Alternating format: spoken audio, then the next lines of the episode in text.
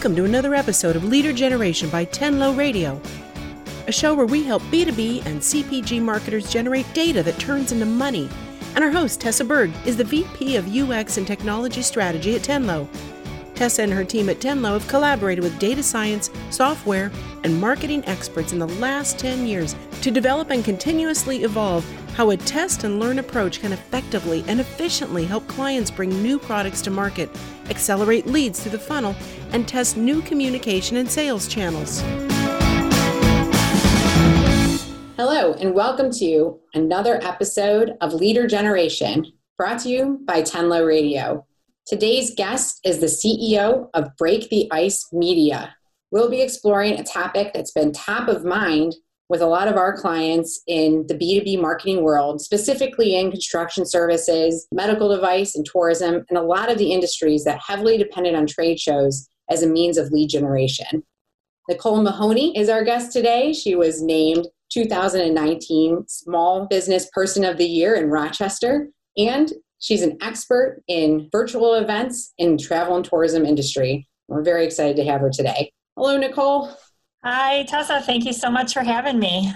Thanks for being a guest. So let's jump into this. This is a question we keep getting from our clients. One of the things I was most impressed about you and your leadership with your company is how quickly the travel and tourism industry and your company specifically got as soon as the pandemic hit. You knew that things were going to change, and so you started changing with it. Tell us a little bit about what have been some bright spots as you've made changes and helped your clients navigate this time? Yeah, so as you've mentioned, we work solely really in the travel and tourism industry. And so as soon as you get a lockdown, it spells trouble for our industry and especially for my agency whose clients are in that industry. Because traditionally, if you're in travel and tourism, you know, you're relying on a visitor economy and you're trying to get people to visit from at least 50 miles away ideally further away than that. All of a sudden, when the world just couldn't move anymore, we had to get really creative and really quick. Some of the things that happened early on, more with the B2C space, but really looking at targeting different demographics, different geographics for clients to get visitors. And so a lot of them were looking at more local marketing and getting people to explore their own backyards for a while, but also getting creative with creating virtual experiences. So if you couldn't go to a place because you're in a lockdown or there's some travel restrictions, restrictions, at least you could still get that experience and do it virtually. And then once the world started to open back up, the creativity really started to show itself in some of the technologies that these traditionally, I would say, not very technological businesses were adopting, like new reservation systems that helped them to limit capacity, or museums that were thinking through touchless traffic patterns to get people through an experience at a museum. One of the wineries that's actually very innovative in our area here in the Finger Lakes in New York State, they instituted a reservation system that actually generated, they ended up with higher revenues this year, but lower foot traffic.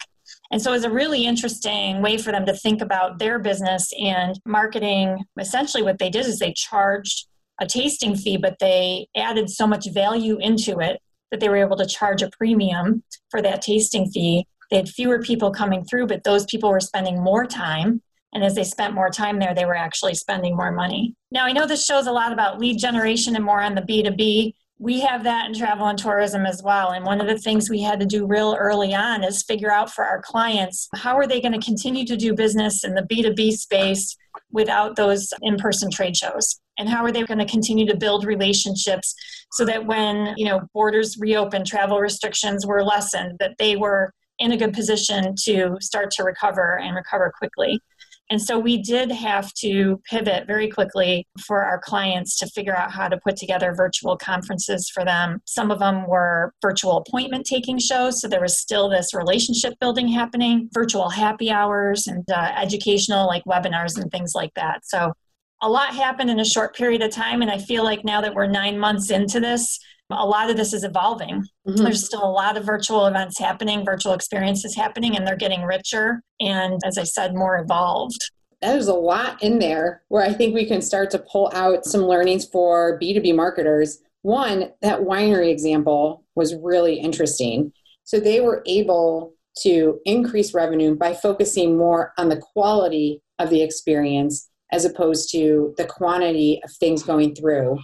That sort of theme, increasing quality to the customer, whether that's a B2C customer or a professional customer, has that also been a theme that's played out in the different types of virtual events and the appointment taking and like the happy hours? Yeah, absolutely. And I think you make a good point because, you know, in the case of the winery, instead of trying to get as many people through the door, so I actually kind of think of it like a website, even instead of trying to have as much traffic to your website as possible, and then hopefully people self select themselves into good leads through your website because you have it set up right. Same with the winery. Instead of trying to get, you know, the masses to come, they wanted to really position themselves and target those people that were more likely to spend. Mm-hmm. And so they actually set their reservation and ticket price relatively high for this area. Now in California, it might not be considered so high, but there was one experience that was at a $15 price point, another at a $40 price point, and that had to do with how long you spent on premise. Now, this particular winery is kind of like the Disneyland of wineries. There's like six different experiences within one large campus, but that is what they did, and they found a lot more people were buying that at that $40 price point. So it's really interesting to, you know, to talk to that business owner and really see how they kind of worked their way through that and how they built out that experience. And what a great talk about silver lining, you know, to say that here you have this business, their revenue is up, right? Even though their traffic is down.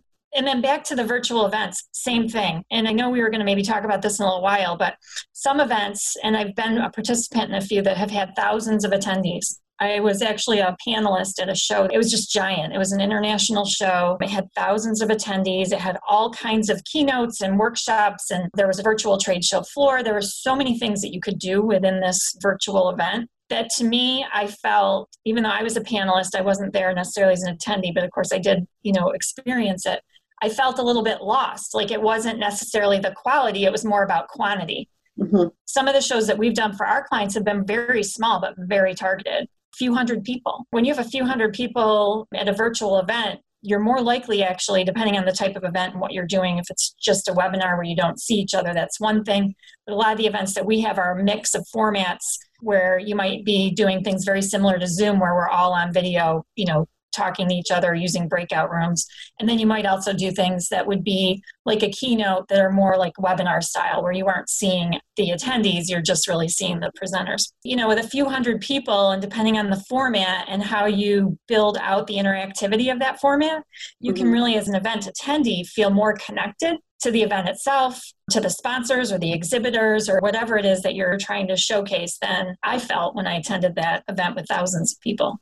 That is really interesting because I think when we look at trade show opportunities, a lot of times we're looking at foot traffic. How many people are going to be there so we can get more people to our booth? But what you're sharing is in this virtual world, maybe the question sponsors and partners need to be asking is what's the value of the attendee and how likely are they to be ready to buy? And mm-hmm. can I get that quality time with them to share the experience of our product or of our services. Have you seen any examples of virtual events or shows starting to do that to bring sort of this more intimate experience for partners and sponsors and on the other side still provide a lot of value to the attendees yeah actually we're working on a show right now for a client we ran the show for them in july and they are wanting to implement another show in january and so this is a buyer and seller show and it's an appointment taking show. It's virtual. And what they're doing this time around is they're doing a lot more vetting of the attendees that are coming. So they have the suppliers or the exhibitors from this particular destination, which just so happens to be in Africa. And they are looking for international travel agents and tour operators that want to bring business to this destination. And so, in the registration process, in this particular instance, the attendees don't have to pay. Some events, you know, attendees are paying. In this instance, they're invited. And mm-hmm. because they're invited, there's a series of questions that they're asking them, and they're going to vet them to make sure that of the highest quality because the destination and their partner exhibitors are really the ones that are paying to have this event take place to bring the right type of people in. So the other thing is with virtual, especially if you're doing like one on one appointments, you can only do so many appointments in a day. And you can only have so many days of that. There is such a thing as screen burnout or Zoom burnout or whatever those newer terms are now. You can only have so many of those. And so mm-hmm. you really want to make sure that they're quality, you're spending your time with quality vetted people in that particular case. And I like your analogy to the live event where it's foot traffic because again, it makes me think of the website again. It's just, you know, how many people are going by your booth, how many you draw in from there how many of those would be a qualified lead that you'd move you know to the next stage of your funnel or whatever it is that you're working towards. So what's interesting about virtual events is you have the opportunity to have more of those one-on-one experiences and to learn more about the attendees before you even get to the event because it's all online. There's a lot of data i think that you can access. So i haven't attended any virtual events but obviously like everyone i've done a ton of zoom calls when people are in the virtual event, how many people have their cameras on or how many are off? And does that make a difference whether or not you can see people and sort of really interact with them face to face? It has to do with the way the event is organized, I would say. So there are platforms out there that house an entire trade show. The ones that I've experienced and that I've demoed, they have an exhibit floor they have meeting rooms for one on one meetings. Then they have breakout session rooms and rooms for general session or keynotes and things like that. And by rooms, you're really just navigating around on a interactive website clicking on you know different areas to go into these rooms what i found with those kinds of events is for the most part people aren't turning their cameras on unless they're in like an environment where it's like a one-on-one meeting and you know it's anticipated that i'm here to talk to you tessa so i'm going to turn my camera on. But to just walk up on a show floor you can in some of these platforms flip on your camera because you can see there's a little avatar of somebody that's standing there hopefully they'll flip on their camera. But to be honest, when I was at a show that had that, I didn't do it because mm-hmm. I'm like, well, you know, you don't need to, right? So I was like, yeah, I don't feel like doing that. So I don't know. I can only speak from my own personal experience. What we've done with some of our events is we make sure that there's networking, which we primarily use Zoom for that. There are platforms that will do the networking in the platform as well. But we've used Zoom for several networking events. And so that at least some point during an event gets everybody into one big room. You feel like you're part of a crowd.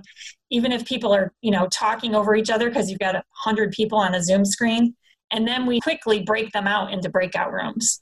Um, okay. um, so we can get everybody in so you get like the buzz and like the excitement of being part of a big group. And then we break them into breakout rooms where you might have five to ten people 15 people. In zoom you can set however many people you want per room and people loved that because you get the buzz and the feel when you first enter the Zoom meeting with all these people. And then you get the intimate, you know, let me have a conversation with just a small group. And the way we ran those, we used Zoom and we did the random room assignment and we would do it two times, maybe three times. So you're mixing and mingling with people. When you do it that way, you don't know who you're with because it's a random assignment and people really liked it because they said there were people in their rooms that they wouldn't have talked to at a live event because how we are at live events we kind of gravitate to the people we already know the people that are already in our circles. Another silver lining it gives you a way to interact and talk to someone that you may not have otherwise met. So that's on the networking side. So again it just depends on what the organizer is doing how much face-to-face time you have. But if i were a sponsor or an exhibitor i would ask about that you know when can i get face to face time? Is there an opportunity to schedule meetings? Is there networking where i can have some face time those kinds of questions. And that's a good place for a break. We'll be back in a minute. In the past year marketing and sales have changed drastically. So where does your business go from here? Sign up for a one hour digital readiness session with tenlo. We'll talk about how you can meet your business goals using digital marketing Plus, you'll receive a digital readiness playbook. It's a step by step guide to execute digital marketing tactics that drive growth. For more info and to sign up, go to tenlo.com. That's T E N L O.com. And now back to our show. I think another thing that popped in my head as you were talking about the importance of face time and quality and people getting excited to be there is what time is this happening? Like sometimes I feel like it's hard just to get clients on a call and it's hard for them to even schedule appointments because, you know, like many other businesses, everyone is busy and mm-hmm. trying to mm-hmm. catch up. They might have smaller staffs. So is there a good time of day to have a virtual event or to have a networking um, happy hour?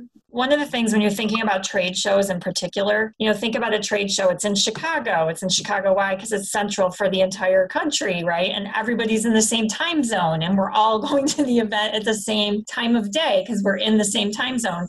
What happens when you have these events that are national or international is you're dealing with all kinds of time zone issues. So the event organizer really needs to be tuned into the audience and the time zones that the audience is in. I would suggest to the exhibitors or the sponsors or the people who are putting the event on that they be the most flexible. You want to be there at the time that the audience is really going to be that engaged, right? Because those are the people you're trying to interact with.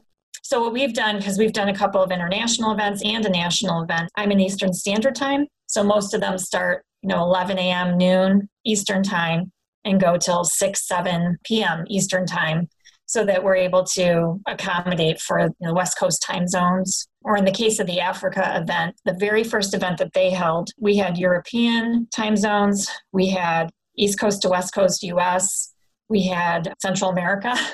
So we had so many crazy wow. time zones. It was like, it was just crazy. So what they've decided to do is do it by market. So the next show they do is just for North America. So they're only dealing with the North American time zones. And then they're going to do one just for Europe, one just for Australia. So they don't have to worry about that. But you have to think about that as well. You know, where are the attendees coming from? Yeah. No, that's a really good point. Mm-hmm. So I really liked when you're talking about the Africa event that one way to start bringing more value to the sponsors and the partners is to better vet the attendees. Are there opportunities for the sponsors and partners to improve how they're approaching the event to bring more value to the overall experience? Yeah, I think partners and sponsors can bring so much value, so much more than an event organizer can do by themselves. A couple of examples of things I've seen. One example is shipping swag ahead of the event. I've heard of a lot of events who have done that. One of the events that we hosted, we had a sponsor who was from Kentucky and they shipped little bottles of Kentucky bourbon to all the event attendees. And then they sponsored a happy hour and they had a mixologist do some drinks you know, and demonstrate how to make some drinks. So it helped the event organizer because it makes the event organizer look good because they're, you know, you're getting this fun thing in the mail it gave another part of interactivity to the event and to the happy hour. And then there's just this other connection, even though we're all over the United States, we have this connection. We're all drinking our bourbon drinks at our happy hour and doing our breakout rooms. And so, whenever a sponsor or partner can do something like that, I think it leaves, first of all, a lasting impression for the sponsor and for the event organizer. Yeah. Another example I've seen is there's some really cool virtual photo booths out there right now. And that also adds a really fun element to online events. People can go on, it can be branded. There's a lot of different things that you can do. And so if a sponsor were to be able to bring a photo booth, let's say, to an event, again, it does the same thing as that you know, mailing the swag in advance. Or we had, now I'm in travel and tourism, so we get to do some pretty fun things, but one of our sponsors for one of the events is the National Comedy Center. And so they sponsored a happy hour and they had a comedian at our happy hour. So anything that you can do that will add to the experience, I think will go a really long way. I love that. And all of those were examples of entertainment or bringing something that's a little lighter than maybe, you know, just talking about business or your product, but you said it best with you know making it memorable. So you touched on a couple of good questions that sponsors and partners should be asking. What is going to be the quality of the attendees? How much face time can they expect to get? Are there any other questions that you think sponsors and partners should be asking to make sure that participating in this specific virtual trade show is going to be a good use of their time? And give them an opportunity to create memorable experiences and really engage with the audience. Yeah, I think from a sponsor's perspective, they should be asking where are the touch points exactly that this audience will interact with the sponsor? Is it just within, you know, the event platform? Is there a virtual exhibit hall? Or are there other touch points like emails that might happen pre-event or post-event or landing pages that people might have to go to to grab links and th- you know or where scheduled events might be where people are repeatedly going there. It could be there's technology now where you have a keynote speaker and you can have the logo on the screen like in the corner while the keynote is presenting. So that gives a little bit more prominent exposure to a sponsor So really understanding like where are all of those touch points so that I'm not just, you know, in this big huge what we call like logo soup, right, of all the sponsors at this event. Where are those actual touch points going to be? And to really understand that and then perhaps the event organizer could say, you know, maybe this is just the logo soup. Well, then maybe the sponsor could say, well, hey, I've got this really good idea for a photo booth.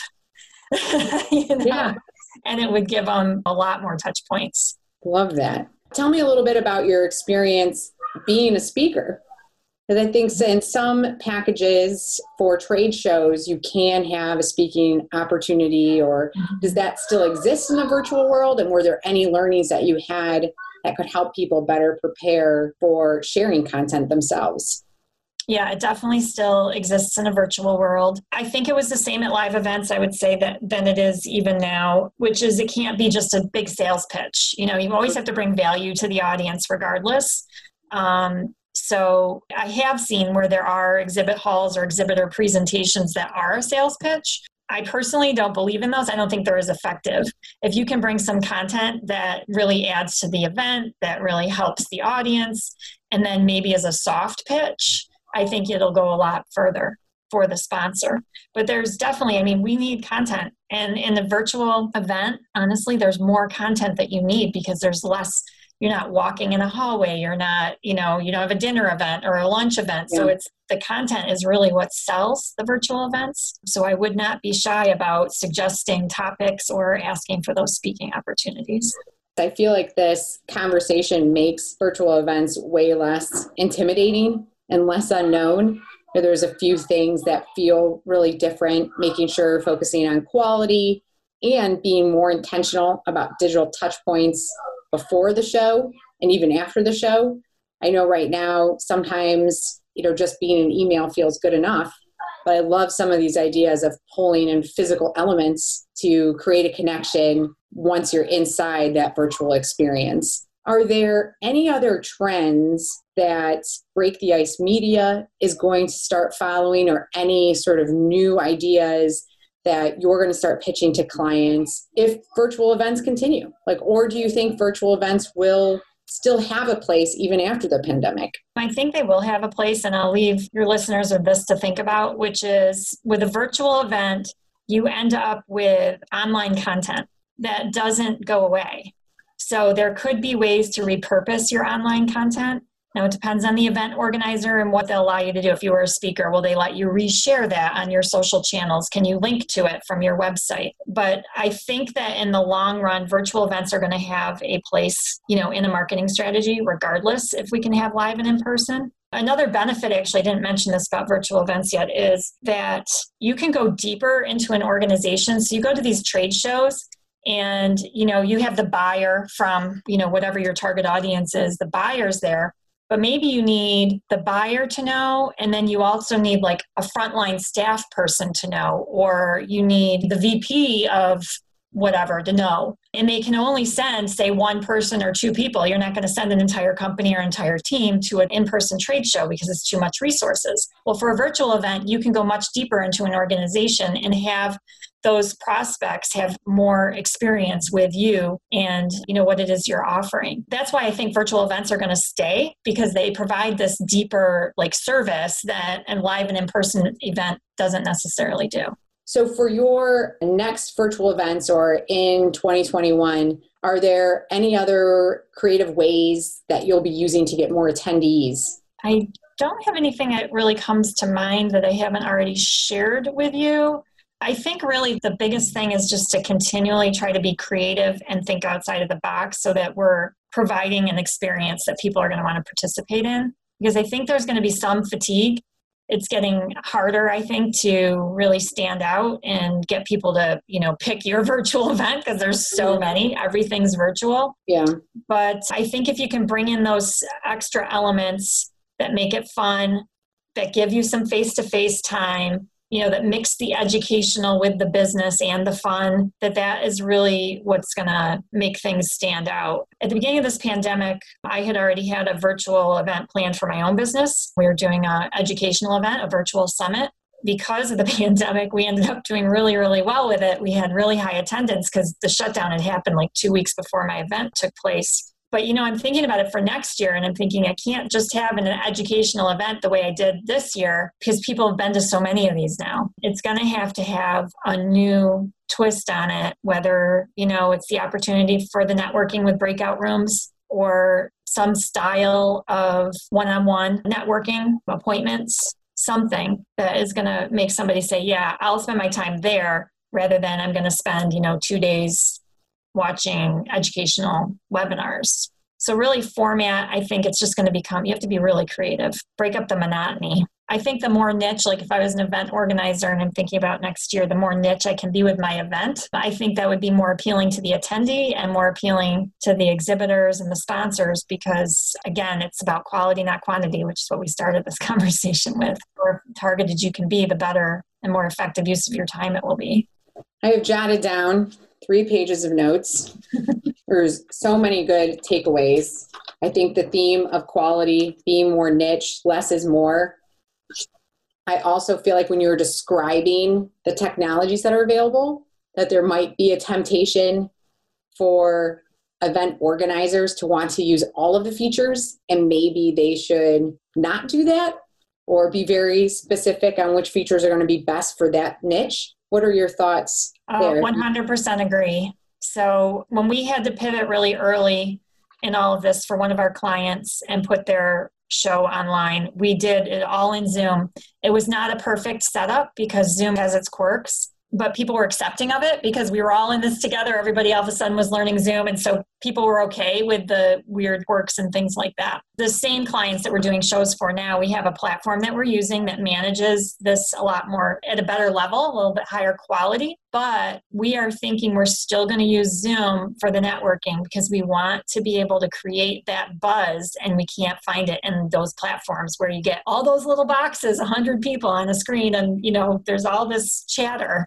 and you feel like you're part of something. That's what we're doing. We want to mix up our tools and use different platforms, again, to break up the monotony and to keep it interesting. That is really interesting. What a great point. Because I think, especially when you start exploring new tools, you get really excited about it, and the tendency might be to over feature. But I love mixing it up, be niche, choose the tool that's best for your purpose, and really focus on you know touch points across the experience it doesn't all have to happen in that one face-to-face meeting bring in those physical elements and the follow-up you know how do you mm-hmm. keep that conversation and value going exactly well that is all the time that we have today thank you so much nicole for being our guest i'm excited to turn this into content that lives on the internet forever mm-hmm. and distribute it out to our clients and other CMOs who are looking at ways to better connect with prospects and opportunities. Awesome. Well, thank you so much. It was fun talking to you, Tessa. You've been listening to another episode of Leader Generation by Tenlo Radio. Be sure to subscribe on tenloradio.com.